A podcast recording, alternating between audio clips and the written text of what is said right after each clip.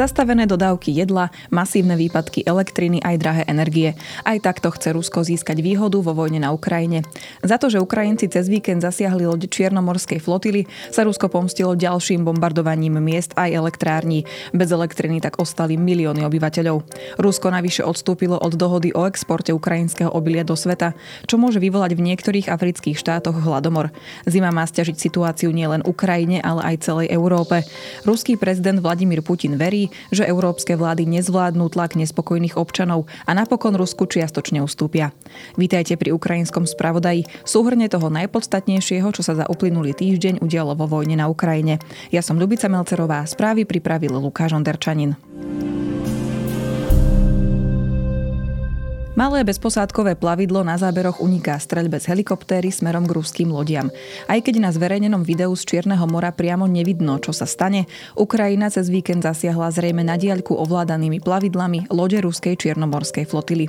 Medzi zasiahnutými loďami bola údajne aj fregata admirál Makarov, zakotvená v Sevastopolskom prístave na Kryme.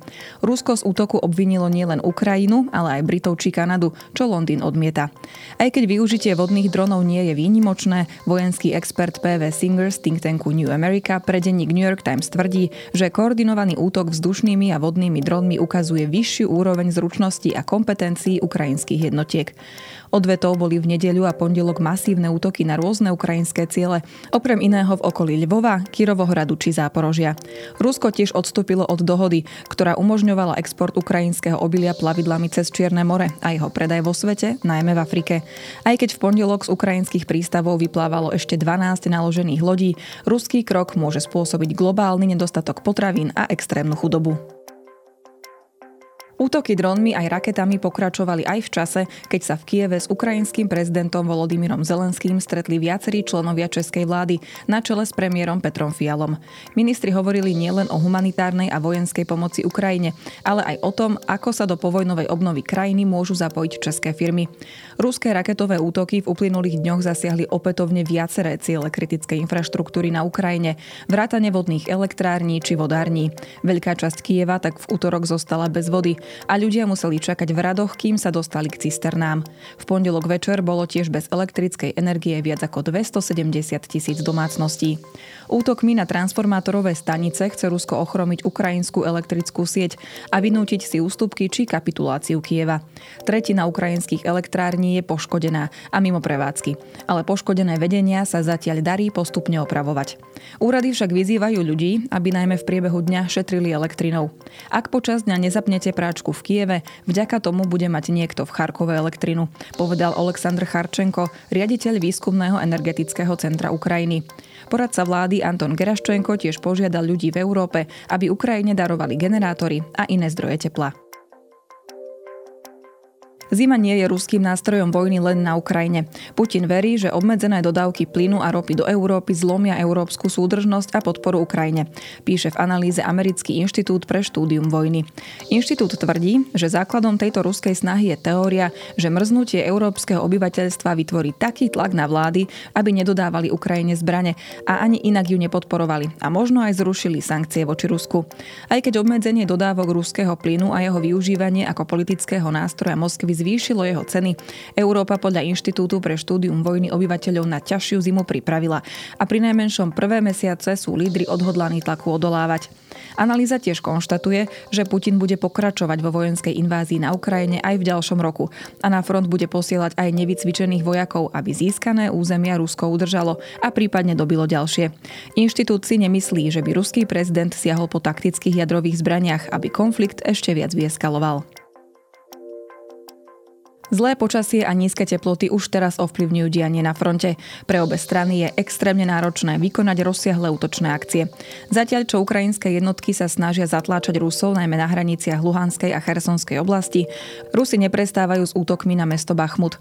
Kým ukrajinská pôda poriadne premrzne, čo môže pomôcť presunom techniky, jeseň patrí medzi najhoršie obdobia, keď rozmočená zem výrazne spomaľuje techniku aj vojakov. Na juhu krajiny v Chersonskej oblasti zase Rusko organizuje nútenú evakuáciu ukrajinského obyvateľstva.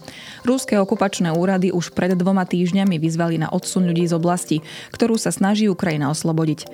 Len z Chersonu odišlo v uplynulých dňoch 70 tisíc ľudí, tvrdí Ruskom dosadený guvernér oblasti Vladimír Saldo.